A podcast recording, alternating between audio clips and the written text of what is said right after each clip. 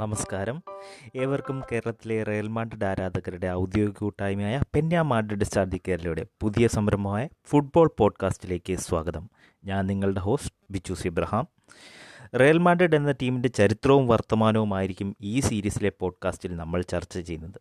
ആദ്യ എപ്പിസോഡായ ഇന്ന് നമ്മൾ റയൽ മാഡ്രിഡിൻ്റെ ഇൻ്റർ മിലാനുമായുള്ള ചാമ്പ്യൻസ് ലീഗ് മത്സരത്തിൻ്റെ സാധ്യതകളാണ് ചർച്ച ചെയ്യുന്നത്. ഈ ചർച്ചയിൽ എന്നോടൊപ്പം പാനലിസ്റ്റുകളായി എത്തിച്ചേർന്നിട്ടുള്ളത് നാല് അതിഥികളാണ്. അവരെ ആദ്യം നമുക്ക് സ്വാഗതം ചെയ്യാം. ആദ്യമായി മുസ്തഫ ബിൻ സുബൈറാണ്. മുസ്തഫ കോഴിക്കോട് വടകര സ്വദേശിയാണ്. സോഷ്യൽ മീഡിയയിൽ തൻ്റെ കളിയെഴുത്തുമായി നിരന്തരം സംവദിച്ചു പോരുന്ന മുസ്തഫയെ ഈ ചർച്ചയിലേക്ക് സ്വാഗതം ചെയ്യുന്നു. സ്വാഗതം മുസ്തഫ. അടുത്ത അതിഥി അബിനാണ്. അബിൻ ഒരു ഫുട്ബോൾ കോച്ച് കൂടിയാണ്. കോച്ചിങ് മേഖലയിൽ തൻ്റെ പാഷൻ പിന്തുടരുന്ന അബിൻ ഒരു AIFF D ലൈസൻസ് കോച്ച് കൂടിയാണ്. സ്വാഗതം അബിൻ. അടുത്ത അതിഥി വിഷ്ണുവാണ്. കാസർഗോഡ് സ്വദേശിയാണ് വിഷ്ണു. പെന്യ മാഡ്രിഡ് സ്റ്റാർഡി കേരളയുടെ സ്ഥാപക അംഗങ്ങളിൽ ഒരാളാണ്. സ്വാഗതം വിഷ്ണു. അടുത്തയാൾ മുക്സിദാണ്. മുക്സിദ് പെന്യ മാഡ്രിഡ് സ്റ്റാർഡി കേരളയുടെ ഒരു സ്ഥാപക അംഗവും ഭാരവാഹിയും കൂടിയാണ്. വെൽക്കം മുക്സിദ്. ആദ്യ എപ്പിസോഡായ ഇന്ന് നമ്മളുടെ റയൽ മാഡ്രിഡിൻ്റെ അടുത്ത ചാമ്പ്യൻസ് ലീഗ് മത്സരത്തിൻ്റെ സാധ്യതകളാണ് ചർച്ച ചെയ്യുന്നത്. ചരിത്രം എന്തു തന്നെയാണേലും ഈ സീസണിലെ പ്രകടനം മാത്രമായിരിക്കും ഇവിടെ പ്രസക്തമായിട്ടുള്ളത്. നമുക്ക് ഈ സീസണിലെ റയലിൻ്റെ ഇതുവരെയുള്ള പ്രകടനത്തെ എങ്ങനെയാണ് നമ്മുടെ പാനലിസ്റ്റുകൾ വിലയിരുത്തുന്നത് നോക്കാം. മുസ്തഫയിലേക്കാണ് പോകുന്നത്. മുസ്തഫ, റയലിൻ്റെ ചാമ്പ്യൻസ് ലീഗിലെ ഈ വർഷത്തെ അല്ലെങ്കിൽ റയലിന്റെ സ്പാനിഷ് ലീഗിലെ പ്രകടനത്തെ മുസ്തഫ എങ്ങനെ വിലയിരുത്തുന്നു? ഹലോ, ഞാൻ മുസ്തഫയാണ്. ക്ലിയർ ആയിട്ട് കേൾക്കുന്നുണ്ടല്ലോ? ഉണ്ട് ഉണ്ട് ഉണ്ട് ഉണ്ട് മുസ്തഫ. നമുക്കറിയാം, നമ്മൾ സാധാരണഗതിയിൽ റയൽ മാഡ്രിഡ് എന്ന് പറയുന്ന ക്ലബ്ബ് ചാമ്പ്യൻസ് ലീഗ് ആണ്. നമ്മുടെ ക്ലബിന്റെ ഏറ്റവും പ്രൗഢമായ കോമ്പറ്റീഷൻ ആയിട്ട് നമ്മൾ കാണുന്നത് ചാമ്പ്യൻസ് ലീഗ് ആണ്. ലാലിഗയിൽ പലപ്പോഴും നമ്മൾ കാലിടറിയിട്ടുണ്ടെങ്കിലും ചാമ്പ്യൻസ് ലീഗിലെ മത്സരങ്ങളിലെ നമ്മുടെ പ്രൗഢമായ ഒരു ചരിത്രവും വർത്തമാന കാലത്തെ നമ്മുടെ പ്രൗഢമായ പ്രകടനങ്ങളുടെ മികവിലാണ് നമ്മൾ ലോകത്തെ ഏറ്റവും മികച്ച ക്ലബ്ബുകളിൽ ഒന്നായി നിലകൊള്ളുന്നത്. അതുകൊണ്ട് തന്നെ അതിൽ നിന്ന് വ്യത്യസ്തമായ ഒരു ഫലമാണ് ഈ ഒരു ചാമ്പ്യൻസ് ലീഗ് ഗ്രൂപ്പ് റൗണ്ടിൽ നമുക്ക് ഉണ്ടായിട്ടുള്ളത്. പ്രത്യേകിച്ച് ഈ ഗ്രൂപ്പ് റൗണ്ട് അനൗൺസ് ചെയ്യപ്പെട്ട സമയത്ത് ലോകത്തിലെ എല്ലാ ഫുട്ബോൾ അനലിസ്റ്റുകളും ഏറ്റവും കൃത്യമായി പറഞ്ഞിരുന്ന ഒരു കാര്യം, ടോപ്പ് 2 ആയി വരാൻ സാധ്യതയുള്ള രണ്ട് ടീമുകളായി കണ്ടിരുന്നത് ഒന്ന് റയൽ മാഡ്രിഡിനെയും ഒന്ന് ഇന്റർ മിലാനും ആയിരുന്നു. പക്ഷെ ഇപ്പോ ഈ ഒരു ഗെയിം വീക്ക്, മൂന്നാം ഗെയിം വീക്കിലേക്ക് എത്തുമ്പോൾ നേരെ എതിർവശമാണ് സംഭവിച്ചിരിക്കുന്നത്. ടോപ്പ് 2 ആയി കണ്ടിരുന്ന രണ്ട് ടീമുകളും ബോട്ടം 2 ആയിട്ടാണ് നിലവിലുള്ളത്. അതുകൊണ്ട് തന്നെ നമ്മൾ ഒരിക്കലും പ്രതീക്ഷിക്കാത്ത ഒരു തുടക്കം എന്ന് വെച്ചാൽ നമ്മുടെ പ്രതീക്ഷകൾക്ക് വിപരീതമായി വളരെ മോശമായ ഒരു തുടക്കം എന്ന് തന്നെ പറയേണ്ട വരുന്ന തരത്തിലുള്ള ഒരു തുടക്കമാണ് നമുക്ക് നേരിട്ടിട്ടുള്ളത്. അതിന് പുറകിൽ ഒരുപാട് കാരണങ്ങളുണ്ട്. പ്രത്യേകിച്ച് നമ്മുടെ കുറച്ച് ഇഞ്ചുറി കൺസേൺസ് നമുക്ക് വന്നിട്ടുണ്ട്. അതുപോലെ കഴിഞ്ഞ ട്രാൻസ്ഫർ വിൻഡോയിലെ പ്രശ്നങ്ങൾ, അതൊക്കെയാണ് ഞാൻ മനസ്സിലാക്കുന്നത്. എന്തായാലും നമ്മുടെ പ്രതീക്ഷകൾക്ക് വിരുദ്ധമായ ഒരു തുടക്കമാണ്. നമുക്കൊരു ടേൺ അറൗണ്ടിനുള്ള സമയമുണ്ടെങ്കിലും നമ്മുടെ തുടക്കം വളരെ നമ്മൾ പ്രതീക്ഷിക്കാത്ത തരത്തിലായിരുന്നു. വ്യക്തമാണ് മുസ്തുവിന്റെ വാക്കുകൾ. മുസ്തു പറഞ്ഞ കാര്യങ്ങൾ വളരെ വ്യക്തമാണ്. ഒരു പക്ഷേ വളരെ ഷോക്കിംഗ് ആയ ഒരു റിസൾട്ട് ആയിരിക്കും നമുക്ക് ശാക്തർമായുള്ള കളിയിൽ നേരിടേണ്ടി വന്നതെന്ന് നമുക്ക് പറയേണ്ടിയിരിക്കുന്നു. നമുക്ക് എബിനിലേക്ക് പോകാം. എബിൻ, ഒരു പക്ഷേ നമ്മൾ ആരും വിചാരിക്കാത്ത ഒരു ടേൺ അറൗണ്ട് റിസൾട്ടാണ് ബൊറൂസിയ ആയിട്ടുള്ള കളിയിലും ശാക്തർമായിട്ടുള്ള കളിയിലും നമുക്ക് കാണേണ്ടി വന്നത്. എബിൻ എങ്ങനെയാണ് ഈ മത്സരങ്ങളെയും അതുപോലെ തന്നെ സ്പാനിഷ് ലീഗിലെയും നമ്മുടെ പ്രകടനങ്ങളെ വിലയിരുത്തുന്നത്? ഞാൻ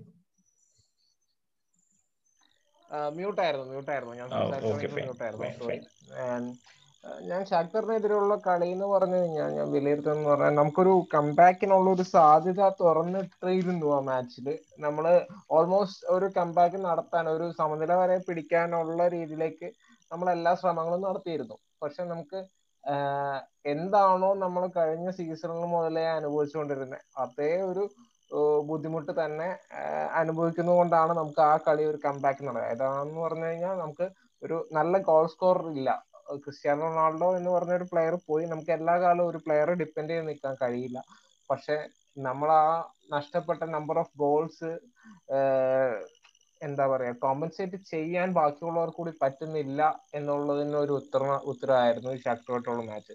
പലപ്പോഴും ഷാക്ടറിന്റെ ഡിഫൻസ് പലപ്പോഴും ഭയങ്കര ഓർഗനൈസ്ഡ് ആയിരുന്നു. നമുക്ക് സെൻട്രലൂടെ ഒന്നും ആണെങ്കിലോ അല്ലെങ്കിൽ നമ്മൾ സ്ഥിരം കളിക്കുന്ന ക്രോസുകളിലൂടെ ആണെങ്കിലോ ഗോൾ സ്കോർ ചെയ്യാൻ തീരെ അവസരങ്ങൾ തന്നിട്ടുണ്ടായിരുന്നില്ല.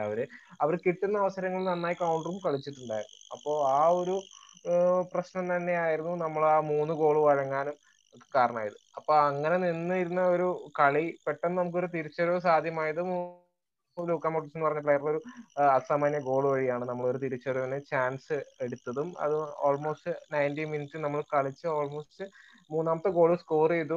പക്ഷെ നമുക്കത് തിരിച്ചു തരാൻ പറ്റിയില്ല. അതുപോലെ തന്നെ നമ്മൾ ബൊറൂസിയായിട്ടുള്ള കളി നമ്മൾ 2 ഗോൾ ബാക്കിൽ നിന്നിട്ട് നമ്മൾ അവസാന 5 മിനിറ്റിൽ ഫസ്റ്റ് ഗോൾ 87-ാമത്തെ മിനിറ്റിൽ, അടുത്ത ഗോള് എന്റെ ഓർമ്മ ശരിയാണെങ്കിൽ 90+2 or 90+3 അടിച്ചത്. അങ്ങനെ നമ്മൾ കംബാക്ക് നടത്തി. അപ്പോൾ നമുക്ക് പോസിബിൾ ആണ്, നമുക്ക് ഇപ്പോഴും ഒരു സ്പാർക്ക് ഉണ്ട്. നമ്മളുടെ ചില പ്ലേയേഴ്സ് ഗോൾ സ്കോർ ചെയ്ത് തുടങ്ങിയാൽ ഇപ്പൊ നമ്മൾ സഫർ ചെയ്യുന്ന, അതായത് റയൽ മാഡ്രിഡ് സഫർ ചെയ്യുന്ന ഒരുപാട് കാര്യങ്ങൾ. ഇപ്പൊ കഴിഞ്ഞ കളി ഹസാർഡ് ഗോൾ നേടി. അപ്പൊ ഹസാർഡ് ചെൽസിയിൽ നിന്ന് വരുന്നതിന് തൊട്ട് മുമ്പത്തെ സീസണിൽ 16 ഗോളുകളും 15 അസിസ്റ്റും. അതിലെനിക്കൊരു കൺഫ്യൂഷൻ ഉണ്ട്. 15 ഗോളും 16 അസിസ്റ്റും ആണോ എന്ന് എനിക്ക് ഉറപ്പില്ല.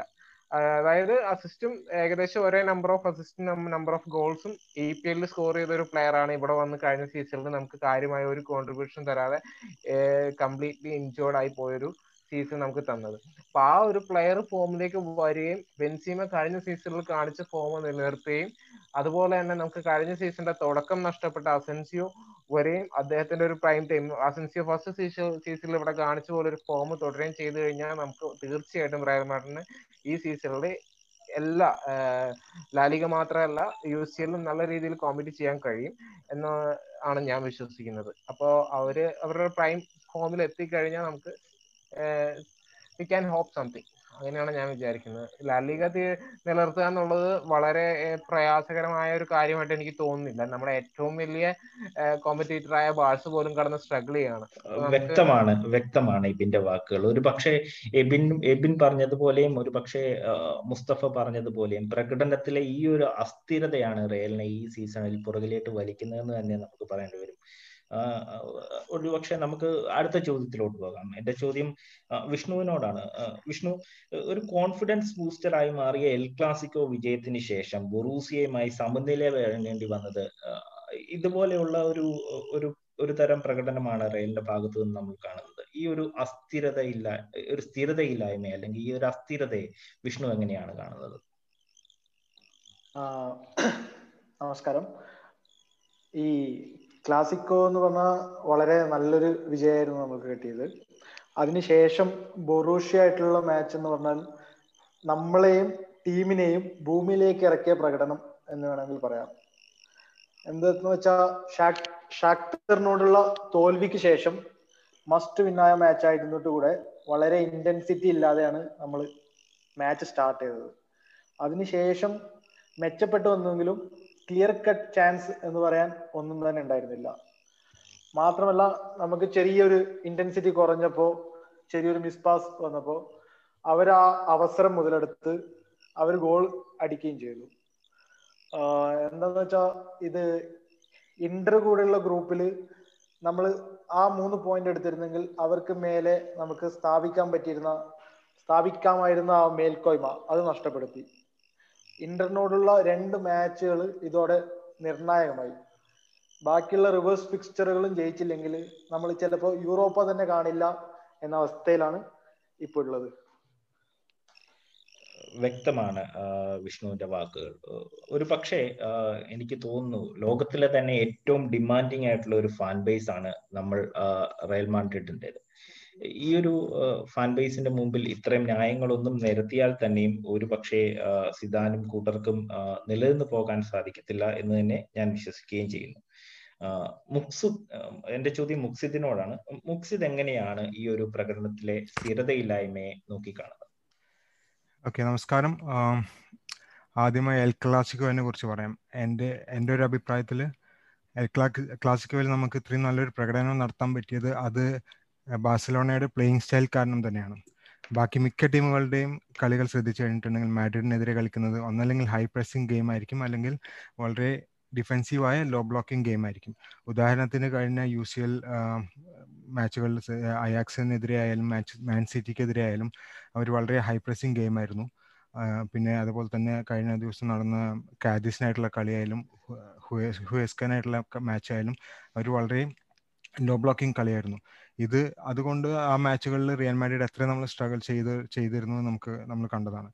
നേരെ മറിച്ച് ബാഴ്സലോണക്കെതിരെയുള്ള കളിയിൽ ബാഴ്സലോണയുടെ പ്ലേയിങ് സ്റ്റൈൽ ഭയങ്കര ഫ്രീ ഫ്ലോയിങ് ആണ്. അതുകൊണ്ട് നമുക്ക് അത്യാവശ്യം സ്പേസ് കിട്ടുന്നുണ്ട് കളിക്കാൻ, റിയൽ മാഡ്രിഡിന് കളിക്കാൻ വേണ്ടിയിട്ട്. അത് റിയൽ മാഡ്രിഡിന് വളരെ അഡ്വാൻറ്റേജസ് ആണ് എന്നാണ് എൻ്റെ ഒരു അഭിപ്രായം. പ്രത്യേകിച്ച് ഈ കഴിഞ്ഞ 2 കൊല്ലമായിട്ട്, കഴിഞ്ഞ 3 എൽ ക്ലാസിക്കോ എടുത്ത് നോക്കിയിട്ടുണ്ടെങ്കിലും റിയൽ മാഡ്രിഡിന് ആ 2 കൊല്ലത്തിൽ വന്നാൽ ഏറ്റവും ഈസി മാച്ച് ടെൻഷൻ ബേസിലല്ല, പ്ലേയിങ് സ്റ്റൈൽ ബേസിൽ വളരെ ഈസി മാച്ചായിട്ടാണ് നമുക്ക് കാണാൻ സാധിച്ചത്. അതിൽ 2 എണ്ണത്തിൽ ജയിച്ചു, 1 എണ്ണത്തിൽ 0-0 ഡ്രോ ആയിരുന്നു എന്നാണ് എൻ്റെ വിശ്വാസം. അപ്പോൾ അതുകൊണ്ട് ഈ കഴിഞ്ഞ എൽ ക്ലാസിക്കോ മാച്ച് ഒരു പെർഫോമൻസ് മെഷറിങ് എന്ന രീതിയിൽ നമുക്ക് യൂസ് ചെയ്യാൻ പറ്റുമോ എന്നുള്ളത് വളരെ വലിയൊരു ചോദ്യചിഹ്നമാണ്. പക്ഷേ എന്നിരുന്നാലും എൽ ക്ലാസിക്കോ മാച്ചിൽ ഒരു വിജയം എന്നുള്ളത് റിയൽ മാഡ്രിഡ് മാത്രമല്ല, ആര് ജയിക്കുന്നു അവർക്ക് വളരെ അധികം മെന്റൽ ബൂസ്റ്റ് അല്ലെങ്കിൽ കോൺഫിഡൻസ് ബൂസ്റ്റ് നൽകുന്ന ഒരു സംഭവമാണ്. അത് നമ്മൾ UCL മാച്ചിൽ കണ്ടതായിട്ടാണ് നമുക്ക് ഫീൽ ചെയ്യാൻ പറ്റിയത്. പ്രത്യേകിച്ച് അതിനുശേഷം വന്ന ഗ്ലാഡ്ബാക്കിനെതിരെയുള്ള മാച്ചിൽ ഇനിഷ്യലി ഇന്റൻസിറ്റി കുറവായിരുന്നെങ്കിലും ബാക്കിയുള്ള മാച്ചസ് കൺസിഡർ ചെയ്യുമ്പോൾ കുറച്ചുകൂടി ബെറ്റർ ആയിട്ട്, ഇപ്പോൾ ഫോർ എക്സാമ്പിൾ കാഡീസിനെതിരെയുള്ള മാച്ചോ അല്ലെങ്കിൽ ഹുസ്കനെതിരെയുള്ള മാച്ചോ കൺസിഡർ ചെയ്യുകയാണെങ്കിൽ കുറച്ചുകൂടി ബെറ്റർ ആയിട്ട് നമ്മൾ പെർഫോം ചെയ്തത്. വളരെ നല്ല പെർഫോമൻസ് എന്നല്ല പറയുന്നത്, പക്ഷേ അത് നല്ലൊരു ബെറ്റർ പെർഫോമൻസ് ആയിരുന്നു. എന്നിരുന്നാലും ഒരു പ്രോപ്പർ ഗോൾ സ്കോററുടെ അഭാവം കൊണ്ട് മാത്രം നമ്മൾ ഗോൾ ചെയ്യാൻ പറ്റും. അതിലൊരു ചാൻസ് ഉണ്ടായിരുന്നു, വിനീഷ്യസ് ആ ചാൻസ് മിസ്സാക്കി. അതുപോലെ തന്നെ ഒരു മൾട്ടിപ്പിൾ ഹാഫ് ചാൻസസ് ഉണ്ടായിരുന്നു, ഇതൊന്നും നമുക്ക് യൂട്ടിലൈസ് ചെയ്യാൻ പറ്റിയില്ല. പിന്നെ ഒരു കൗണ്ടർ അറ്റാക്കിൽ ഒരു ചെറിയൊരു മിസ്സിങ്ങിൽ നമുക്ക് ഒരു ഗോൾ വഴങ്ങേണ്ടി വന്നു. അതോടൊപ്പം കളിയുടെ ഗതി കംപ്ലീറ്റ് മാറി. അപ്പോൾ ബേസിക്കലി എൽ ക്ലാസിക്കോ ഒരു കോൺഫിഡൻസ് ബൂസ്റ്ററായിട്ട് മാത്രമേ കൺസിഡർ ചെയ്യാൻ പറ്റുള്ളൂ. അതൊരു വളരെ നല്ലൊരു വിജയം അല്ല നല്ലൊരു പെർഫോമൻസ് ആയിട്ട് കൺസിഡർ ചെയ്യാൻ പറ്റുമോ എന്നുള്ളത് ഒരു ചോദ്യചിഹ്നമാണ്. വ്യക്തമാണ് മുക്സിദിന്റെ വാക്കുകൾ. ഒരു പക്ഷേ നിങ്ങൾ ആരും ശ്രദ്ധിച്ചു കാണത്തില്ല, ഇപ്പോൾ ക്ലാസിക്കോ വിജയങ്ങളുടെ എണ്ണത്തിൽ റയലിന് ബാഴ്സയേക്കാൾ ഒരു മുൻതൂക്കം കഴിഞ്ഞ ക്ലാസിക്കോ വിജയത്തോടു കൂടി നേടാനായിട്ട് സാധിച്ചിട്ടുണ്ട്. 97, 96 എന്ന നിലയിലാണ്. വെറുതെ സ്റ്റാറ്റ് നോക്കിപ്പോയപ്പോൾ നമ്മൾ കണ്ട ഒരു കാര്യമാണ്, ജസ്റ്റ് സൂചിപ്പിച്ചു എന്നേ ഉള്ളൂ. നമുക്ക് അടുത്ത ചോദ്യത്തിലോട്ട് പോകാം. ഒരു പക്ഷേ ഈ പ്രകടനത്തിലെ ഒരു സ്ഥിരതയില്ലായ്മയ്ക്ക് പ്രധാന കാരണമായി നമുക്ക് പറയാൻ പറ്റുന്നത് ഈ ഒരു പരുക്കുകൾ, അതായത് ടീമിലെ പ്രധാന മെയിൻ 11-ൽ തന്നെ കളിക്കുന്ന കളിക്കാർക്ക് പലർക്കും തന്നെ പരിക്കുകൾ പറ്റിയിട്ടുണ്ട്. ഈ പരിക്കുകൾ എത്രത്തോളം നമ്മുടെ റിസൾട്ടിനെ ബാധിക്കുന്നു എന്നുള്ളതാണ് എൻ്റെ ചോദ്യം. സ്പെഷ്യലി നമ്മുടെ റൈറ്റ് ബാക്കിന്റെ കേസിലോട്ട് എടുത്തു കഴിഞ്ഞാൽ തന്നെ ഫസ്റ്റ് ചോയ്സ് ആയിട്ടുള്ള കാർവഹാൾ നിലവിൽ ഇഞ്ചേർഡ് ആണ്. അതുപോലെ തന്നെ ബാക്കപ്പ് ആയിട്ട് നമ്മൾ കരുതിയിരുന്ന ഒഡിസോളെ ഇഞ്ചേർഡ് ആണ്. സോ ഈ ഒരു അവസ്ഥയെ വിഷ്ണു എങ്ങനെ നോക്കിക്കാണുന്നു എന്നുള്ളതാണ് എൻ്റെ ചോദ്യം.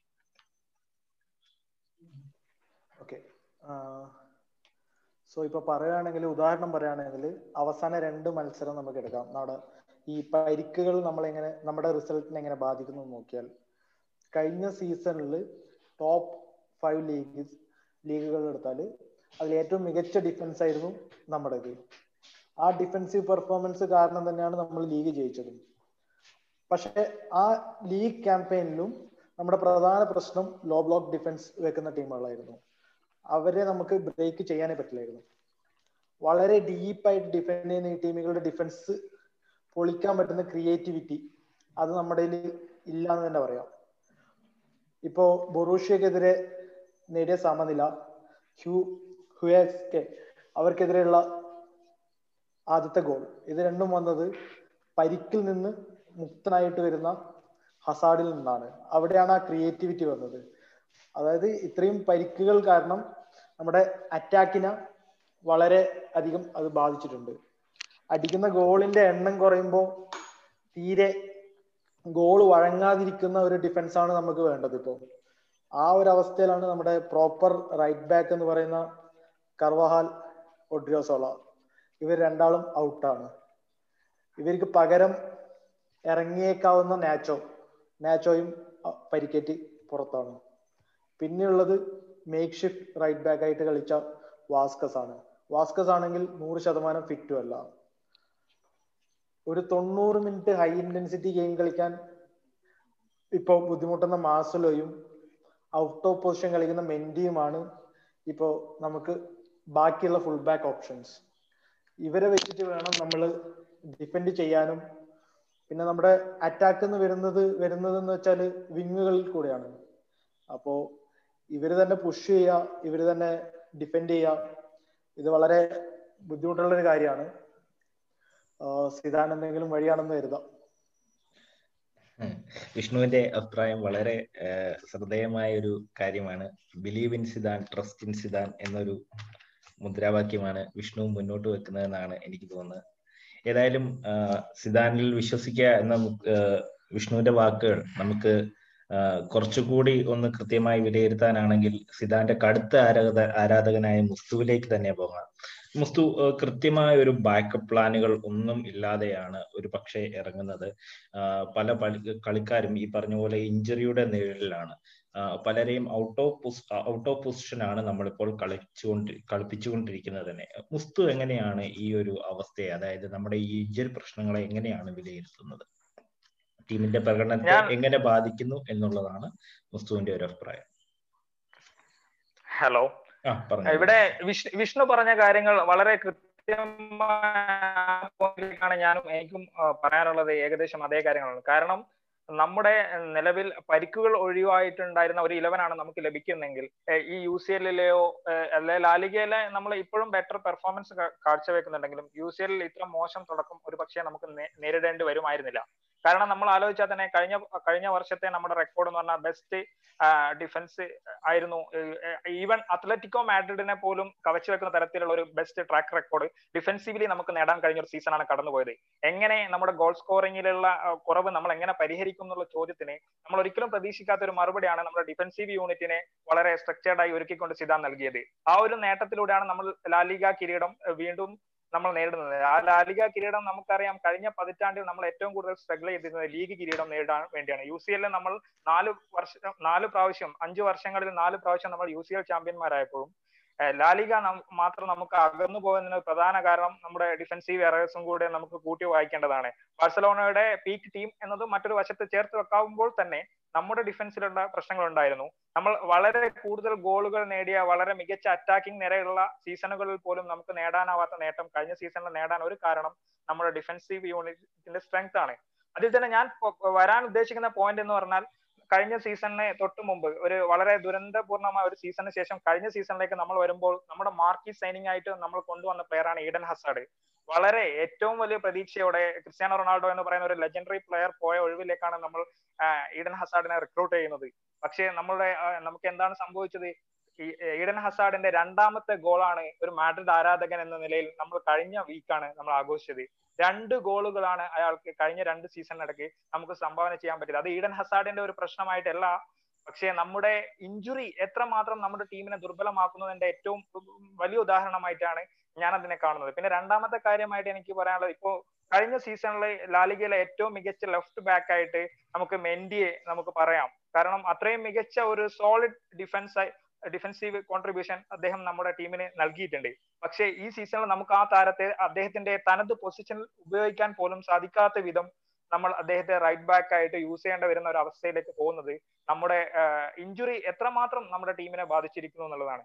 അതുകൊണ്ട് തന്നെയാണ് ഇത്രയും നമ്മുടെ ചാമ്പ്യൻസ് ലീഗിൽ ഇത്രയും മോശമായ ഒരു തുടക്കമായിട്ട് പോലും നമുക്ക് പൂർണ്ണമായും അതിന്റെ ഒരു കുറ്റം കോച്ചിലേക്കോ കോച്ചിങ് സ്റ്റാഫിലേക്കോ കൊടുക്കാൻ പറ്റാത്തതിന് കാരണമെന്ന് ഞാൻ മനസ്സിലാക്കുന്നത്. കാരണം ഇഞ്ചുറി ഫ്രീ ആയിട്ടുള്ള ഒരു ടീമിനെ നമുക്ക് ലഭിക്കുകയാണെങ്കിൽ തീർച്ചയായും കൂടുതൽ ബെറ്റർ റിസൾട്ട് വരുമായിരുന്നു. പിന്നെ നമുക്കറിയാം ലോകകപ്പ് ജയിച്ച ഫ്രഞ്ച് മെഡിക്കൽ സ്ക്വാഡിനെ അതേപോലെ നമ്മുടെ സിദാൻ നമ്മുടെ ടീമിലേക്ക് ആഡ് ചെയ്യാനുണ്ടായിരുന്നത്. കഴിഞ്ഞ വർഷങ്ങൾ തുടർച്ചയായി പരിക്കുകൾ വന്നപ്പോൾ വളരെയധികം വിമർശന വിധേയായിരുന്ന ഒരു സംഘമായിരുന്നു അത്. പക്ഷേ ലാലിഗ ഈ കൊറോണ ഔട്ട്ബ്രേക്കിന് ശേഷം പുനരാരംഭിച്ചപ്പോൾ ഒറ്റ സ്ട്രെച്ചിൽ വന്ന 11 മത്സരങ്ങളുടെ ഇടവേളകളിൽ വളരെ മികച്ച സേവനം കാഴ്ചവെച്ച് നമ്മൾ തന്നെ അവസാനം അഭിനന്ദിക്കുകയുണ്ടായി. പക്ഷേ നിലവിലുള്ള അവസ്ഥയിൽ നമ്മൾ വീണ്ടും മെഡിക്കൽ ടീമിലേക്ക് ഉറ്റുനോക്കേണ്ട ഒരു അവസ്ഥ വരുന്നുണ്ട്. പരിക്കുകൾ എന്ന് പറയുന്നത് ഒരു നിർഭാഗ്യമായി മാത്രമേ ഫുട്ബോളിൽ പറയാൻ പറ്റൂ. ഒരു പ്ലെയറുടെ കുറ്റമായിട്ടല്ല പരിക്കുകൾ വരുന്നത്. അതുകൊണ്ട് തന്നെ പരിക്കുകൾ എന്ന നിർഭാഗ്യത്തെ നമ്മൾ മറികടന്നു കഴിഞ്ഞാൽ ഈ സീസണിൽ വളരെ മികച്ച റിസൾട്ട് ഈ ടീമിനെ വെച്ച് തന്നെ ഉണ്ടാക്കാൻ പറ്റുമെന്ന് തന്നെയാണ് ഞാൻ ഇപ്പോഴും വിശ്വസിക്കുന്നത്. വ്യക്തമാണ് മുസ്തുവിന്റെ വാക്കുകളും മുസ്തുവിന്റെ ചില പോയിന്റുകളും വളരെ കൃത്യവുമാണ്. കുറച്ചുകൂടെ നമ്മൾ ഈ ഒരു അവസ്ഥയെ വിലയിരുത്തുകയാണെങ്കിൽ ഒരു പക്ഷേ റയൽ മാഡ്രിഡ് ആരാധകർ എല്ലാ കാലത്തും പ്രതീക്ഷിച്ചിരുന്ന പോലെ തന്നെ ഒരു പക്ഷേ ഒരു ഒഫൻസീവ് കോൺട്രിബ്യൂഷൻ ഈ ടീമിൽ നിന്ന് നമുക്ക് ഒത്തിരി പ്രതീക്ഷിക്കാൻ പറ്റുന്നില്ല. ഒരു ഡിഫെൻസീവ് സ്റ്റെബിലിറ്റിയിൽ മാത്രം നമ്മൾ നമ്മുടെ വിജയങ്ങളെ കൂടുതലായിട്ട് ആശ്രയിക്കേണ്ടി വരുന്നു. ഒരു പക്ഷേ ക്രിസ്ത്യാനോ റൊണാൾഡോ എന്ന് പറയുന്ന ഒരു അതികായകൻ ഒഴിച്ചിട്ട് പോയൊരു സിംഹാസനം നികത്താനായിട്ട് ഇതുവരെ ആർക്കും സാധിച്ചിട്ടില്ല എന്ന് തന്നെ പറയാം. ഈ തുടരുന്ന ഗോൾ വരൾച്ചയ്ക്ക് എന്താണ് മുക്സി കാണുന്ന ഒരു പരിഹാരം? ഓക്കെ, ക്രിസ്ത്യാനോ റൊണാൾഡോ മാത്രമല്ല, ക്രിസ്ത്യാനോ റൊണാൾഡോയ്ക്ക് മുമ്പ് റൗൾ ഉണ്ടായിരുന്നു, റൗളിന് മുമ്പ് പെട്രിഗന്നി ഉണ്ടായിരുന്നു. ഇവരെല്ലാവരും ഗോൾ സ്കോറിങ് മെഷീൻസ് ആയിരുന്നു. റിയൽ മാഡ്രിഡ് പോലത്തെ ഒരു ടീമിന് സർവൈവ് ചെയ്യണമെങ്കിൽ അല്ലെങ്കിൽ ചാമ്പ്യൻഷിപ്പ് നേടണമെങ്കിൽ ക്ലിയർ കട്ടായിട്ട് ഒരു ഗലാക്ടിക്കോ അല്ലെങ്കിൽ ഒരു സൂപ്പർ സ്റ്റാറിൻ്റെ ആവശ്യമുണ്ട്. അങ്ങനെയാണ് റിയൽ മാഡ്രിഡ് പോലത്തെ ടീം സെറ്റാക്കിയിരിക്കുന്നത്. ഒരു ഗലാക്ടിക്കോ അല്ലെങ്കിൽ സൂപ്പർ സ്റ്റാർ എന്ന് പറഞ്ഞിട്ടുണ്ടെങ്കിൽ ഒരു മാച്ചിൽ രണ്ടോ മൂന്നോ അല്ലെങ്കിൽ ഒന്നോ രണ്ടോ ഇൻഡിവിജ്വൽ ബ്രില്യൻസ് കാണിക്കാൻ പറ്റുന്ന ഒരാൾ, അത് ആ ബ്രില്യൻറ്റ് പെർഫോമൻസ് ഒരു ഗോൾ നേടാനോ അല്ലെങ്കിൽ ഗോളിനുള്ള ചാൻസോ ക്രിയേറ്റ് ചെയ്യുക എന്നുള്ളതാണ് ഉദ്ദേശം. അങ്ങനെ നോക്കുകയാണെങ്കിൽ മെസ്സിയും ക്രിസ്ത്യാനോ റൊണാൾഡോ ാണ് അങ്ങനത്തെ ഒരു ചാർട്ട് എടുത്ത് നോക്കിയാണെങ്കിൽ വളരെ ടോപ്പിൽ നിൽക്കുന്നത്. അവർ ഒരു കളിയിൽ കൺസിസ്റ്റന്റ് ആയിട്ട് 4-5 ക്ലിയർ കട്ട് ഇൻഡിവിജ്വൽ ബ്രില്യൻസ് കൊണ്ട് ചാൻസുകൾ ക്രിയേറ്റ് ചെയ്യുന്നു അല്ലെങ്കിൽ ഗോളുകൾ നേടുന്നു. അത് അവർ കൺസിസ്റ്റന്റ് ആയിട്ട് കാലങ്ങളോളം ചെയ്തുകൊണ്ടിരിക്കുകയാണ്. ബെൻസിമ എന്ന് പറഞ്ഞിട്ടുണ്ടെങ്കിൽ നമ്മുടെ ഫോർവേഡ് ലൈനിലുള്ള ബെൻസിമ, പുള്ളിക്കാരൻ നല്ലൊരു പ്ലേ മേക്കിംഗ് ഫോർവേഡാണ്. പുള്ളിക്കാരൻ ഒരിക്കലും ഒരു കൺസിസ്റ്റന്റ് ഹൈ സ്കോറർ പ്ലെയർ അല്ല. അതുകൊണ്ടാണ് നമുക്ക് ഇഞ്ചുറി ഫ്രീ അതേപോലെ തന്നെ ഫോമിലുള്ള ഹസാർഡിന്റെ ആവശ്യം വരുന്നത്. ഹസാർഡ് എന്ന് പറഞ്ഞിട്ടുണ്ടെങ്കിൽ ചെൽസിയിൽ പുള്ളിക്കാരെ എങ്ങനെ കളിച്ചത് നമുക്ക് എല്ലാവർക്കും അറിയാം. വളരെ കൺസിസ്റ്റന്റ് ആയി ഗോൾസ് സ്കോർ ചെയ്യുകയും അതേപോലെ ഗോൾസ് ക്രിയേറ്റ് ചെയ്യുകയും, അത് സ്കോറിംഗ് മാത്രമാണെന്നില്ല, അസിസ്റ്റ് ആവണമെന്നില്ല, അറ്റ്ലീസ്റ്റ് ആ പ്ലേ ലിങ്കപ്പ് പ്ലേ എല്ലാം പ്രോപ്പറായിട്ട് കളിക്കുന്ന ഒരു സൂപ്പർ സ്റ്റാർ പ്ലെയർ തന്നെയാണ് ഹസാർഡ്. അപ്പോൾ ഇത് നമുക്ക് കഴിഞ്ഞ 2 മാച്ചുകളിൽ ക്ലിയർ ആയിട്ട് നമുക്ക് മാച്ചുകളിൽ നിന്ന് മനസ്സിലാക്കാവുന്നതാണ്. ഗ്ലാഡ് ബാക്കിനെതിരെ നമ്മൾ സ്ലോ സ്റ്റാർട്ട് ആയിരുന്നെങ്കിൽ പോലും നമുക്ക് മൾട്ടിപ്പിൾ ചാൻസസ് ഉണ്ടായിരുന്നു. അവിടെ ഒരു ഇൻഡിവിജ്വൽ ബ്രില്യൻസ് ഉണ്ടായിരുന്നെങ്കിൽ നേരത്തെ ഇനീഷ്യലി നമുക്കൊരു ഗോൾ സ്കോർ ചെയ്യാമായിരുന്നു. അങ്ങനെ സംഭവിക്കുകയായിരുന്നെങ്കിൽ ഒരു പക്ഷേ കളിയുടെ ഗതി തന്നെ മാറിമാറിനെ. പക്ഷെ എന്താണ് മറിച്ച് സംഭവിച്ചത്? നമുക്ക് ഗോൾ സ്കോർ ചെയ്യാൻ പറ്റിയില്ല. അത് കഴിഞ്ഞ് ഗ്ലാഡ് ബാക്കിന് കിട്ടിയ വെരി ഫസ്റ്റ് അറ്റംപ്റ്റ് ആയിരുന്നു. അതിൽ തന്നെ അവർ ഗോൾ സ്കോർ ചെയ്തു. അതോടുകൂടിയിട്ട് കളിയുടെ ഗതി കംപ്ലീറ്റ് മാറി. പിന്നെ അപ്പൊ അതുകൊണ്ട് ഫുള്ളി ഫിറ്റ് ഹസാർഡ് ആണ് നമുക്ക് ഏറ്റവും ബെസ്റ്റ് ഓപ്ഷൻ. ഇപ്പൊ പറയുന്നത് നമ്മളുടെ എല്ലാ സ്ക്വാഡിൽ വെച്ചിട്ട് എങ്ങനെ നമുക്ക് ഇമ്പ്രൂവ് ചെയ്യാം എന്നുള്ളൊരു ഓപ്ഷൻസ് ആണ് നമ്മൾ ഡിസ്കസ് ചെയ്യുന്നത്. അപ്പോൾ അതിൽ ഫുള്ളി ഫിറ്റ് ഹസാർഡ്, പിന്നെ ഒരു ഓപ്ഷൻ എന്നുള്ളത് നമുക്ക് ഡയമണ്ട് ഫോർമേഷനിൽ ബെൻസിമനെ ടിപ്പ് ഓഫ് ദ ഡയമണ്ടിൽ കളിപ്പിക്കാം. അത് കഴിഞ്ഞ് ഫോർവേഡിൽ ഹസാർഡിനെയും യോവിച്ചിനെയും കളിപ്പിക്കാം. അത് നല്ലൊരു ഓപ്ഷൻ ആയിരിക്കുമെന്ന് എനിക്ക് തോന്നുന്നു. കാരണം യോവിച്ച് എന്ന് പറയുന്നത് വളരെ യങ് ആയിട്ടുള്ള, വളരെ ബ്രില്യൻ്റ് ആയിട്ടുള്ള, വളരെ നല്ലൊരു പൗച്ചറായിട്ടാണ് നമുക്ക് റിയൽ മാഡ്രിഡിൽ വരുന്നതിന് മുമ്പ് പുള്ളിക്കാരനെ കാണാൻ പറ്റി. അതുകൊണ്ടാണല്ലോ നമ്മൾ ഇത്രയും അധികം കാശ് കൊടുത്ത് യോവിച്ചിനെ സൈൻ ചെയ്തത്. പക്ഷേ അൺഫോർച്യുനേറ്റ്ലി പുള്ളിക്കാരൻ്റെ കോൺഫിഡൻസ് ഇല്ലായ്മയും കൺസിസ്റ്റൻ്റ് ആയിട്ട് മാച്ച് കളിക്കാൻ ചാൻസ് കിട്ടാത്തതിൻ്റെയും കാരണം കൊണ്ടാകാം പുള്ളിക്കാരൻ ഇതുവരെയും പ്രോപ്പറായിട്ട് കൺസിസ്റ്റൻ്റ് പെർഫോമൻസ് ചെയ്യാത്തത്. അപ്പോൾ എൻ്റെ ഒരു അഭിപ്രായത്തിൽ ഈ 2 ഓപ്ഷനാണ് കറൻ്റ്ലി നമുക്ക് ഗോൾ സ്കോറിങ് ചാൻസസ് ഇമ്പ്രൂവ് ചെയ്യാനുള്ളത്. കറൻറ്റ് സ്ക്വാഡ് വെച്ച് നോക്കുമ്പോൾ ഇത് അഥവാ നമ്മൾ ഡയമണ്ട് ഫോർമേഷനിൽ പോവുകയാണെങ്കിൽ തന്നെ നമ്മളുടെ ഫുൾ ബാക്സ് ആയ മെൻഡിയും അതേപോലെ തന്നെ കർവാലും ടോപ്പ് ഫോമിലായിരിക്കും വേണം. അവർ രണ്ടുപേരും ഇഞ്ചുറി ഫ്രീ ആണെങ്കിൽ മാത്രമേ ഇങ്ങനെ ഒരു ഡയമണ്ട് ഫോർമേഷൻ നമുക്ക് ചിന്തിക്കാൻ പറ്റുള്ളൂ. കാരണം വെച്ചാൽ ഇല്ലെങ്കിൽ പിന്നെ നമ്മൾ വിങ്സ് കംപ്ലീറ്റ് ഔട്ടായി പോകും. ഇതാണ് എൻ്റെ ഒരു അഭിപ്രായത്തിനെ കുറിച്ച്. എബിൻ, ഞാൻ എബിനിലേക്ക് വരികയാണ്. അതിനുമുമ്പ് മുക്സി പറഞ്ഞ അഭിപ്രായത്തിൽ നിന്ന് തന്നെ ഒരു ചോദ്യം ഞാൻ ഉന്നയിക്കാം. അതായത് ഒരു ഫുള്ളി ഫിറ്റായ ഹസാർഡും അതോടൊപ്പം തന്നെ ഒരു പെർഫെക്റ്റ് നമ്പർ 10 റോളിൽ കളിക്കുന്ന ബെൻസീമയും അതോടൊപ്പം ഒരു ഫ്രാങ്ക്ഫൂട്ടിൽ കൺട്രോളർ പോച്ചർ പക്ക ഒരു പോച്ചറായി കളിക്കുന്ന ഒരു യോവിച്ചും ഒക്കെ വന്നാൽ തീരുന്നതാണോ നമ്മുടെ ഈ ഗോൾ വരൾച്ച? ചോദ്യം എബിനോടാണ്. അതെ, ഫുള്ളി ഫിറ്റായ ഹസാർഡിന്റെ ചെൽസിയിലുള്ള ലാസ്റ്റ് സീസണിലെ ഫോമും ബെൻസിമയുടെ കഴിഞ്ഞ സീസണിലെ ഫോമും, അതായത് ബെൻസിമ 20+ ഗോൾ സ്കോർ ചെയ്തു, ഹസാർഡ് EPL പോലൊരു ലീഗിലെ 15-16 ഗോൾ സ്കോർ ചെയ്തു, 15 അസിസ്റ്റുകളും കൊടുത്തു. അപ്പൊ അത്രയും ഒരു അവർ രണ്ടുപേരും ആ ഒരു ബെൻസിമ 20+ ഗോളും തന്നു, 22 ഗോളും തന്നു. അപ്പൊ അവർ രണ്ടുപേരും ഫോമിൽ കളിച്ചാൽ തന്നെ ഇപ്പോൾ ഉള്ള ഒരു ഗോളവരൾച്ചയ്ക്ക് ഒരു ക്ഷാമം വരും, അല്ല ക്ഷാമോ ഇപ്പോൾ ഉള്ള ഒരു ക്ഷാമം മാറി കിട്ടും, നമുക്ക് ആ ഗോളുകൾ പയ്യെ വന്നു തുടങ്ങും.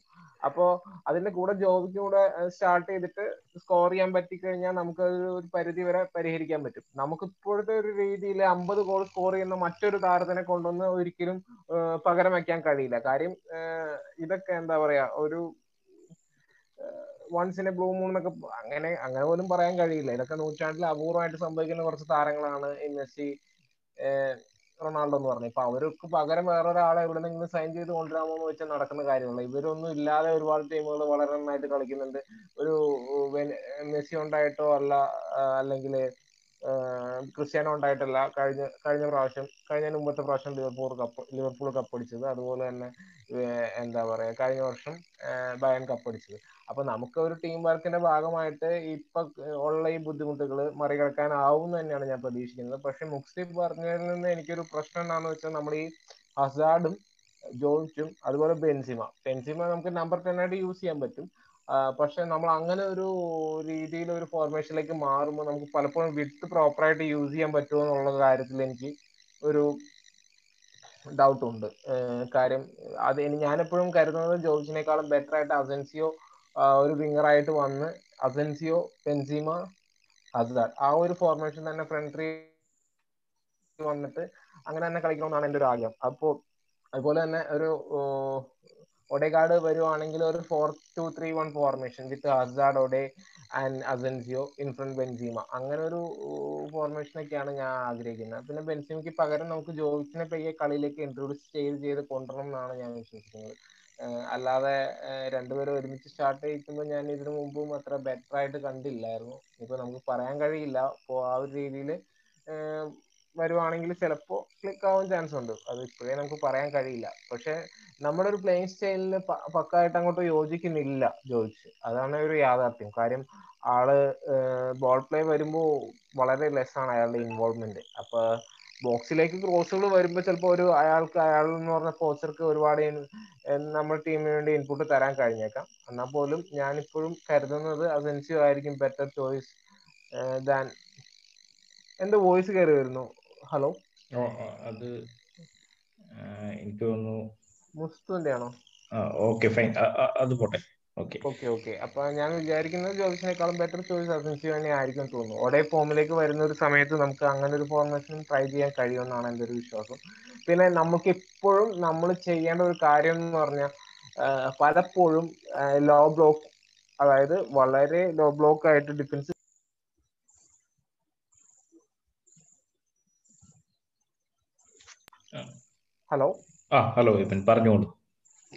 നമ്മൾ ലോ ബ്ലോക്ക് ഡിഫൻസ് കളിക്കുന്ന ടീമുകൾക്കെതിരെയാണ് ഏറ്റവും കൂടുതൽ സ്ട്രഗിൾ ചെയ്യുന്നത്.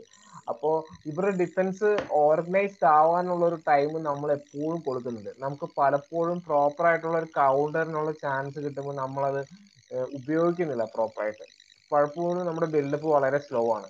അത് വ്യക്തമാണ് എബിന്റെ വാക്കുകൾ. ഒരു പക്ഷേ നമുക്ക് കിട്ടുന്ന അവസരം ഉപയോഗിക്കുന്നില്ല.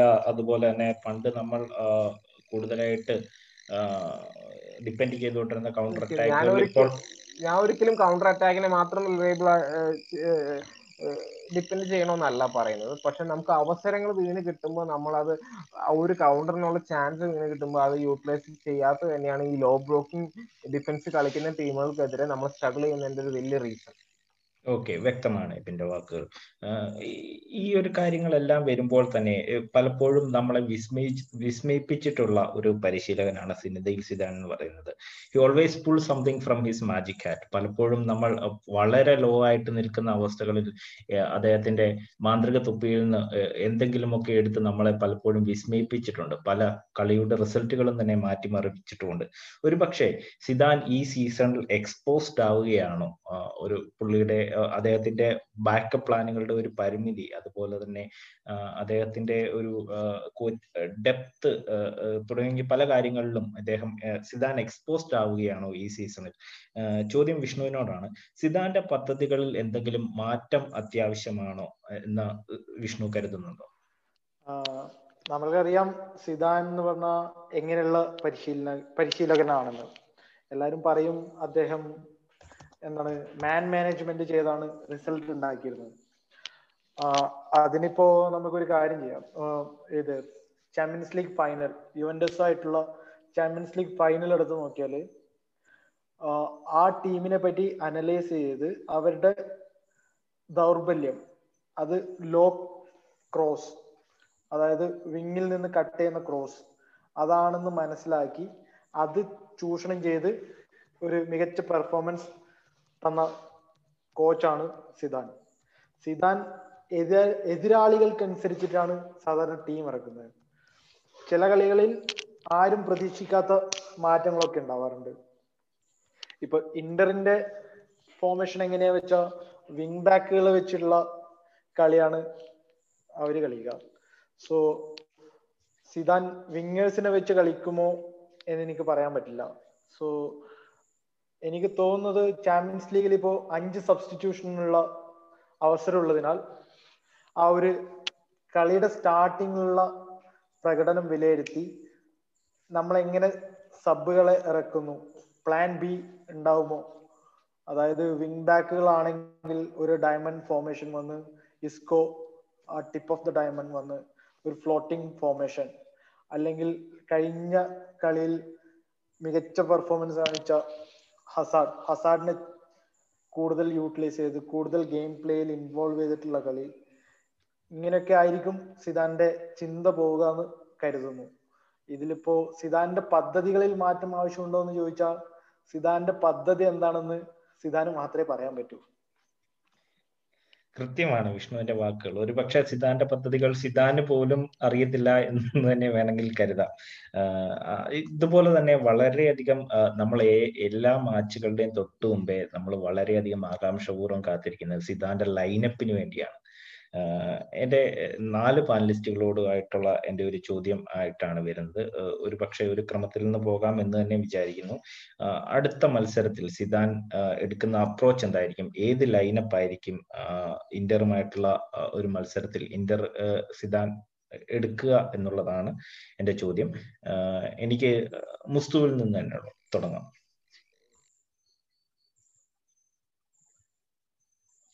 ഹലോ,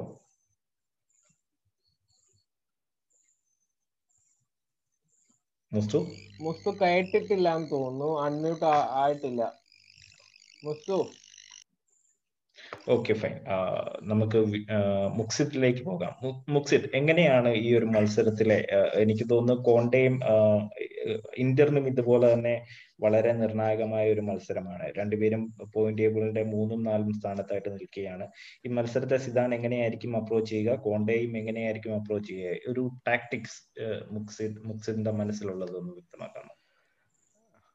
ഓക്കെ, സിദാൻ എനിക്ക് തോന്നുന്നു പുള്ളിക്കാരൻ്റെ ലൈക്ക് അറ്റാക്കിനെ കുറിച്ച് സംസാരിക്കുകയാണെങ്കിൽ ആസ് ഓഫ് നോ കഴിഞ്ഞ കൊല്ലം സിദാൻ്റെ മെയിൻ അറ്റാക്കിംഗ് 3 എന്ന് പറയുന്ന ഒരു പ്ലാനിങ്ങിൽ ഉണ്ടായിരുന്നത് ഹസാർഡ്, ബെൻസിമ, അസെൻസിയോ. പുള്ളിക്കാരന് കഴിഞ്ഞ മാച്ച് വരെയും ഇവരെ 3 പേരും ഒരുമിച്ച് കളിപ്പിക്കാനുള്ള ഒരു ചാൻസ് കിട്ടിയിരുന്നില്ല. ഇനീഷ്യലി അസെൻസിയോ ഇഞ്ചേർഡ് ആയിരുന്നു, പിന്നെ അത് കഴിഞ്ഞിട്ട് ഹസാർഡ് ഇഞ്ചേർഡ് ആയിരുന്നു. അസെൻസിയോ തിരിച്ചു വന്നപ്പോൾ ഹസാർഡ് വീണ്ടും ഇഞ്ചേർഡ് ആയി. അപ്പോൾ ടെക്നിക്കലി പറയുകയാണെങ്കിൽ ഓൾമോസ്റ്റ് 2 കൊല്ലമായിട്ട് പുള്ളിക്കാരൻ ഇപ്പോഴാണ് ഈ 3 പേരെയും ഒരുമിച്ച് കളിപ്പിക്കാനുള്ള ചാൻസ് കിട്ടിയത്. അത് കഴിഞ്ഞ കളി പുള്ളിക്കാരൻ അത് അങ്ങനെ തന്നെ കളിപ്പിക്കുകയും ചെയ്തു. അപ്പോൾ എനിക്ക് തോന്നുന്നത് നമ്മളുടെ forwards obviously Hazard, Benzema, Asensio ആയിരിക്കും. നമ്മളെ സ്ട്രാറ്റജി ബേസിക്കലി 4-4-3 ആയിരിക്കും. മിഡ്ഫീൽഡിൽ ഗോൾ കീപ്പർ ഒബ്വിയസ്ലി കോട്ടോ ആയിരിക്കും. അതിൽ വേറെ ഇഞ്ചുറി ആയിട്ട് ലാസ്റ്റ് മിനിറ്റ് ഇഞ്ചുറി ഇല്ലെങ്കിൽ ഒബ്വിയസ്ലി അതിലൊരു ചേഞ്ച് വരാനില്ല. പിന്നെ ഇന്നത്തെ സ്ക്വാഡ് ലിസ്റ്റ് കണ്ടപ്പോൾ മനസ്സിലാക്കാൻ പറ്റിയത് ലൂക്കസ് വാക്കസ് ടീമിലുണ്ട്. അപ്പോൾ പുള്ളിക്കാരൻ കളിക്കും എന്നുള്ള ഒരു പ്രതീക്ഷയിലായിരിക്കുന്നത്. ഒബ്വിയസ്ലി നമ്മുടെ first second third choice right backs എല്ലാവരും ഇഞ്ചേർഡ് ആണ്. മാർസലോ കഴിഞ്ഞ കളിയിൽ കളിച്ചിരുന്നു. അതിൽ നിന്നും എന്ത് മനസ്സിലാക്കാൻ പറ്റുന്നതെന്ന് വെച്ചാൽ അത് മെന്തിക്കൊരു റെസ്റ്റ് കൊടുത്തതാണ് എന്നാണ് നമുക്ക് മനസ്സിലാക്കാൻ കഴിയുന്നത്. അപ്പോൾ അതുകൊണ്ട് അതേപോലെ തന്നെ വരാനും റെസ്റ്റ് കൊടുത്തിരുന്നു. അപ്പോൾ ഒബ്വിയസ്ലി മെന്തി, റമോസ്, വരാൻ, ലൂക്കസ് വാക്കസ് ആയിരിക്കും നമ്മളുടെ ബാക്ക് ലൈൻ. പിന്നെ അസെൻസിയോ ഡീപ്ലി ഡ്രോപ്പ് ചെയ്ത് വാസ്കസിന് ഹെൽപ്പ് ചെയ്യും എന്നുള്ള ഒരു ഡിഫെൻസീവായിട്ട് ഹെൽപ്പ് ചെയ്യുമെന്നുള്ള ഒരു സ്ട്രാറ്റജി ആയിരിക്കും സിദാൻ യൂസ് ചെയ്യുക. മിഡ്ഫീൽഡിൽ കാസമീറോ നോ ഡൗട്ട്, കാരണം കാസമീറോനെ റീപ്ലേസ് ചെയ്യുക. കാസമീറോ പുള്ളിക്കാരൻ്റെതായ കുറേ വീക്ക്നെസ്സുകൾ ഉണ്ടായിരുന്നു. ഹൈ പ്രസിംഗ് മാച്ചസിലെല്ലാം പുള്ളിക്കാരൻ വളരെ ദയനീയമാണ്. പിന്നെ ഈ സീസണിൽ പുള്ളിക്കാരൻ നല്ല ഫോമിലല്ല കളിക്കുന്നത്. പക്ഷേ എന്നിരുന്നാലും ക്രഞ്ച് മാച്ചസിൽ കാസമീറോ ആയിരിക്കും സിദാൻ്റെ സ്ക്വാഡ് ലിസ്റ്റിലത്തെ ഫസ്റ്റ് നെയിം, അതിലൊരു ഡൗട്ടും ഇല്ല. അപ്പോൾ കാസമീറോ ഇഞ്ചേർഡ് അല്ല, പുള്ളിക്കാരൻ എന്തായാലും ഉണ്ടാവും. പിന്നെ ക്രൂസ് ആൻഡ് വെൽവേർഡെ, ക്രൂസും വെൽവേർഡെ ആയിരിക്കും. കാരണം അവർ രണ്ടുപേരും നല്ല ഫോമിലാണ്. വെൽവേർഡെ സൂപ്പർ ഫോമിലാണ്. പുള്ളിക്കാരൻ കോവിഡ് കഴിഞ്ഞ് വന്ന ശേഷം ഉണ്ടായിരുന്ന 11 മാച്ചുകളിലും പുള്ളിക്കാരൻ നന്നായിട്ട് കളിച്ച് പെർഫോം ചെയ്തില്ലായിരുന്നു. അതിന് മുമ്പത്തെ പെർഫോമൻസ് കൺസിഡർ ചെയ്യുമ്പോൾ കുറച്ച് ലേബാക്ക് ആയിരുന്നു. പക്ഷേ ഇപ്പോൾ ഈ സീസണിൽ വെൽവേർഡെ പുള്ളിക്കാരൻ പഴയ ഫോമിലേക്ക് തിരിച്ചെത്തിയിരിക്കുന്നു. പുള്ളിക്കാരൻ നന്നായിട്ട് ഗോൾ സ്കോർ ചെയ്യുന്നുണ്ട്, നല്ല പൊസിഷനിൽ എത്തുന്നുണ്ട്. അത് ഇന്നത്തെ മാച്ചിൽ, നാളത്തെ മാച്ചിൽ വളരെ നിർണായകമായിരിക്കും. പിന്നെ സബ്സ്റ്റിറ്റ്യൂട്ട് എന്ന് പറയുകയാണെങ്കിൽ ഒരു 60th മിനിറ്റിൽ മോഡ്രിച്ചിനെയും വിനീസിയസിനെയും കൊണ്ടുവരികയായിരിക്കും പ്ലാൻ. കാരണം കഴിഞ്ഞ കളികൾ ശ്രദ്ധിച്ചു കഴിഞ്ഞിട്ടുണ്ടെങ്കിൽ മോഡ്രിച്ച് ക്ലാസിക്കോ ആയാലും ഗ്ലാഡ് ബാക്കിനെതിരെയുള്ള കളിയിലായിരുന്നാലും മോഡ്രിച്ച് സബ്സ്റ്റിറ്റ്യൂട്ട് ആയിട്ട് ഇറങ്ങി. അപ്പോൾ ആ ഒരു 60-65 മിനിറ്റ് ആകുമ്പോഴത്തേനും എല്ലാവരും ഓൾമോസ്റ്റ് എല്ലാവരും ടയർഡായിട്ടുണ്ടാവും. ആ സമയത്ത് മോഡ്രിച്ച് വന്നിട്ടുണ്ടെങ്കിൽ പുള്ളിക്കാരന് കംപ്ലീറ്റ്ലി ഗെയിം ഡിക്റ്റേറ്റ് ചെയ്യാൻ പറ്റും. പിന്നെ വിനീസിയസ് എല്ലാവർക്കും അറിയാം പുള്ളിക്കാരൻ്റെ ആ സ്പീഡും അതേപോലെ തന്നെ ആ ഡ്രിബ്ലിംഗ് സ്കിൽസും. അത് പ്രോപ്പറായിട്ട് യൂട്ടിലൈസ് ചെയ്യാൻ പറ്റുന്നത് കണ്ടോടത്തോളം പുള്ളിക്കാരൻ സെക്കൻഡ് ഹാഫിൽ സബ്സ്റ്റിറ്റ്യൂട്ട് ആയിട്ട് വന്നു കഴിഞ്ഞിട്ടുണ്ടെങ്കിലാണ് കൂടുതലും എഫക്റ്റീവായിട്ട് നമുക്ക് ഫീൽ ചെയ്തിട്ടുള്ളത്. അപ്പോൾ അതുകൊണ്ട് സെക്കൻഡ് ഹാഫിൽ ഇവർ രണ്ടുപേരും സബ് വരാനും ആവശ്യമുണ്ടെങ്കിൽ യോവിച്ചോ അല്ലെങ്കിൽ റിക്വയർമെന്റ് അനുസരിച്ച് ഇഞ്ചുറി അനുസരിച്ച് വേറെ സബുകൾ വരാനാണ് ചാൻസ് ഉള്ളത്.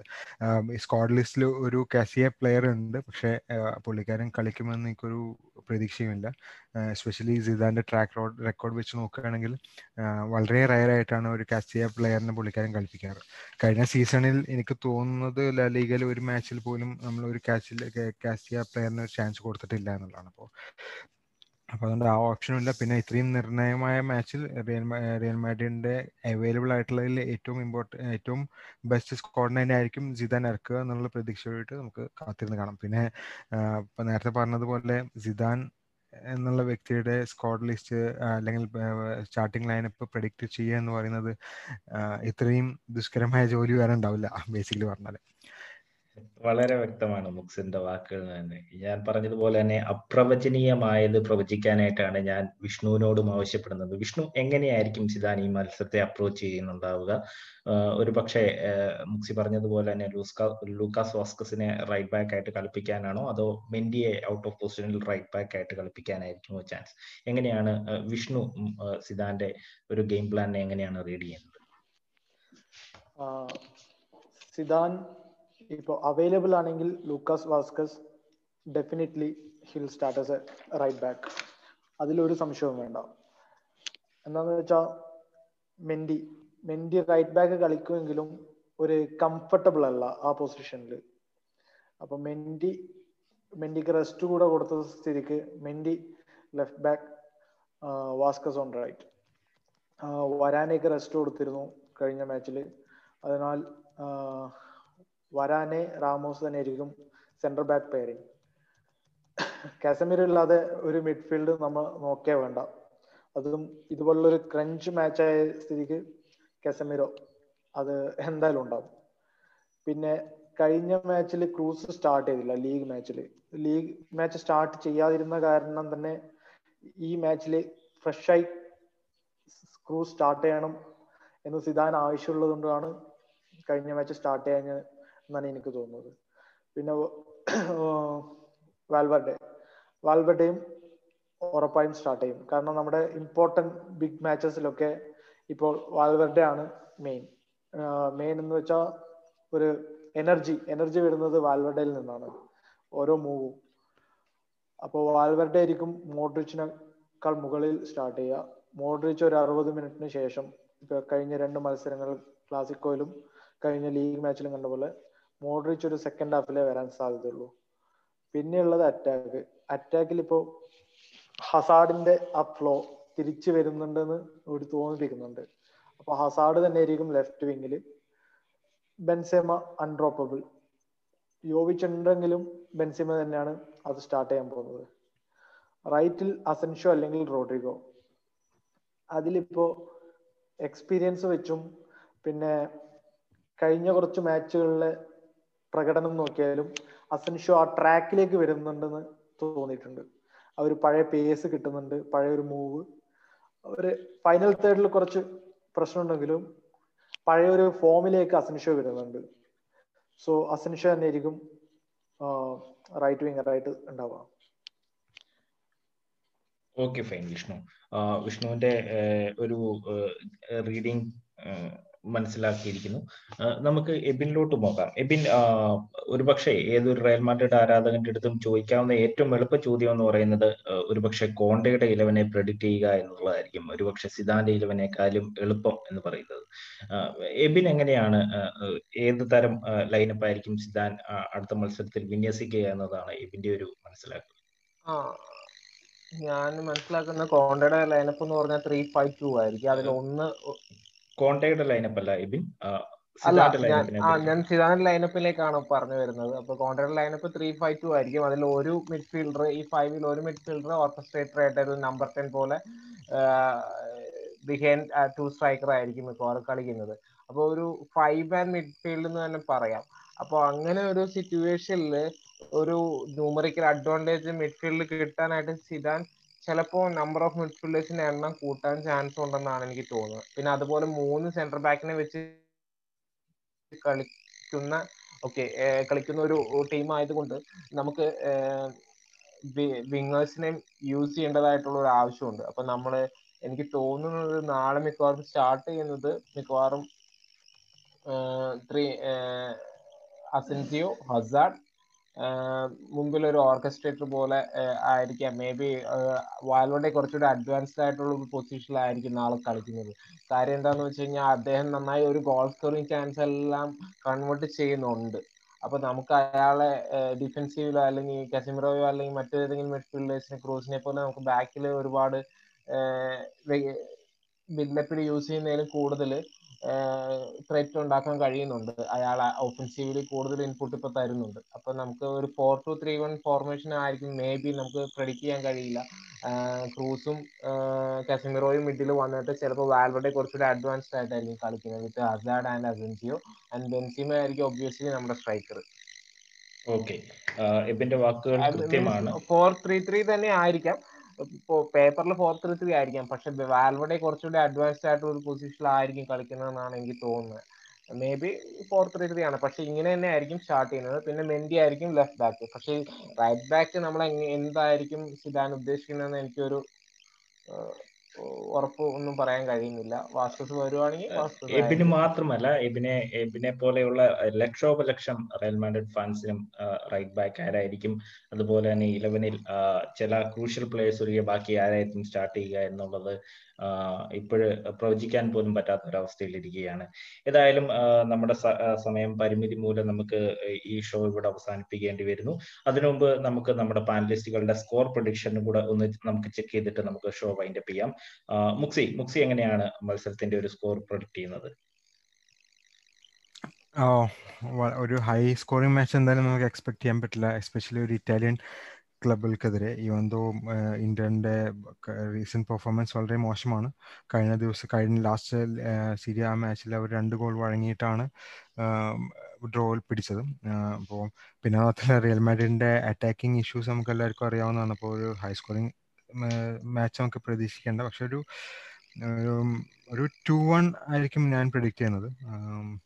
അത് റിയൽ മാഡ്രിഡ് 2-1 ജയിക്കുമെന്നുള്ളൊരു പ്രതീക്ഷയിലാണ് എനിക്കുള്ളത്. Okay, 2-1 for Muksid. What about Vishnu? ഞാൻ കരുതുന്നത് ഇതൊരു 1-1 ഡ്രോ. വിന്നിന് വേണ്ടി ശ്രമിക്കുമെങ്കിലും ഇതൊരു 1-1 ഡ്രോയിൽ അവസാനിക്കാനാണ് ചാൻസ്. ഓക്കെ, എബിന്റെ വാക്കുകൾ എങ്ങനെയാണ്? ഞാൻ പ്രതീക്ഷിക്കുന്നത് റയൽ 1-3 വിന്നായിരിക്കും. ഫസ്റ്റ് ഹാഫ് അവസാനിക്കുന്ന 1-1 ആയിരിക്കും. ഓക്കെ, ഏതായാലും ഇപ്പോൾ പ്രവചിച്ചവരെ പോലെ തന്നെ നമുക്ക് ശുഭാപ്തി വിശ്വാസത്തോടു കൂടി നാളത്തെ മത്സരത്തിനായി കാത്തിരിക്കാം. വളരെ നല്ലൊരു റിസൾട്ട് ആയിരിക്കട്ടെ റയലിന് കിട്ടുന്നതെന്നും അതുവഴി നമുക്ക് ചാമ്പ്യൻസ് ലീഗിൽ അഡ്വാൻസ് ചെയ്യാൻ പറ്റട്ടെ എന്നും ഈ സീസണിൽ കൂടുതൽ ഉയരങ്ങളിലോട്ട്, കഴിഞ്ഞ വർഷത്തേക്കാളും കൂടുതൽ ഉയരങ്ങളിലോട്ട് നമ്മുടെ ടീം എത്തട്ടെ എന്നും ആശംസിക്കുന്നു. അടുത്ത ഒരു എപ്പിസോഡിൽ കണ്ടുമുട്ടുന്നവരെ നമുക്ക് ഈ പിരിയാം. Good bye.